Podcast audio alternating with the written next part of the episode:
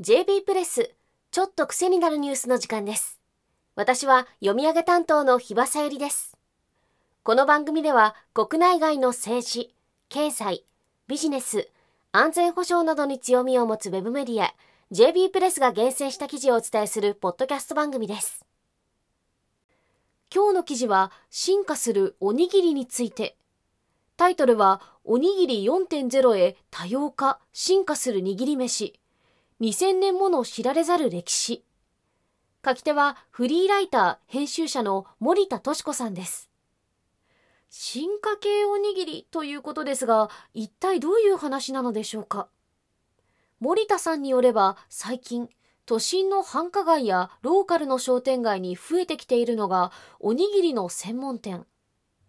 鮭や明太子のような定番のおにぎりを扱う老舗のおにぎり専門店に若い Z 世代が開店前から行列を作る一方トリュフや和牛などの高級食材を合わせた見た目も華やかなおにぎり特注の機械でプレスする羽根付きの焼きおにぎりなど SNS で進化系と話題になるおにぎりも増えていますもちろんおにぎりを主力商品にしているコンビニエンスストアも負けていませんセブンイレブンジャパンは3月から京都の老舗米問屋八代目義兵が監修した低温精米した米を米の甘さを引き出すようブレンドしたおにぎりを販売しています。ローソンも4月に高価格帯の金シャリおにぎりシリーズをリニューアル。業界初となる立体成形方式を採用し、人の手で握ったようなふっくらした食感を実現しました。ファミリーマートもおにぎり製造機におよそ20億円を投資。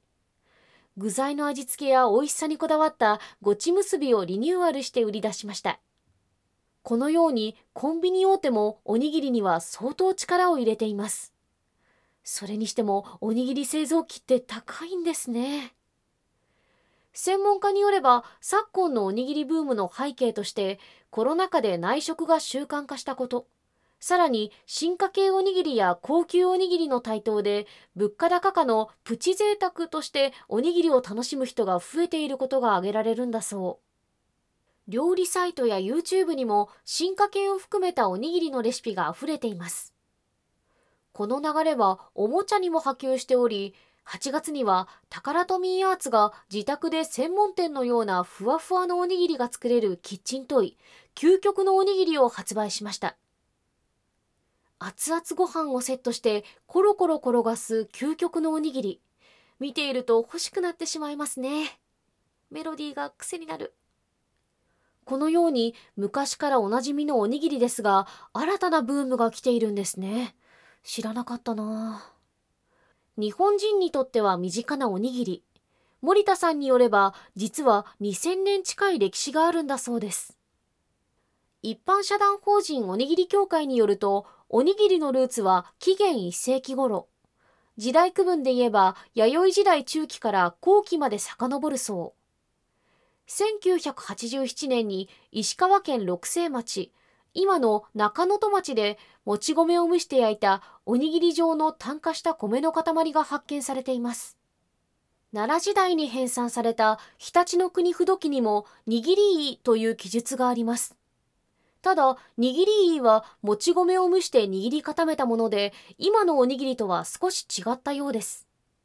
そんなおにぎりが今のようなおにぎりに進化したのは鎌倉時代以降だそうです。その後、江戸時代になると、おにぎりは旅人の蛍光食や農民が農作業の合間に食べる弁当として一般的になっていきます。浅草海苔の養殖が始まった元禄期には海苔巻きおにぎりも発明されました。そして明治時代になるとおにぎりは完全に日本の国民食の地位を固めます。日本初の駅弁も国内初の学校給食も中身はおにぎりでした。弥生時代のおにぎりの発生がおにぎり1.0だとすると鎌倉時代から江戸時代にかけて梅干しや海苔を使った定番スタイルが誕生する過程がおにぎり2.0そしておにぎりの歴史の中で画期的なイノベーションだった海苔とおにぎり本体を透明フィルムで分けたパリッとしたコンビニおにぎりがおにぎり3.0そう考えると進化系の誕生で多様化が進む現在はおにぎり4.0が視野に入ってきたと言えるのではないかそう森田さんは記事の中で指摘しています日本人の主食である米は年間の消費量が1962年をピークに減少傾向にあります。米消費を増やすためにもこれからのおにぎり4.0に期待したいですね。それにしてもおにぎりというワンテーマでこんなに面白い記事を書く森田さん、すごいですね。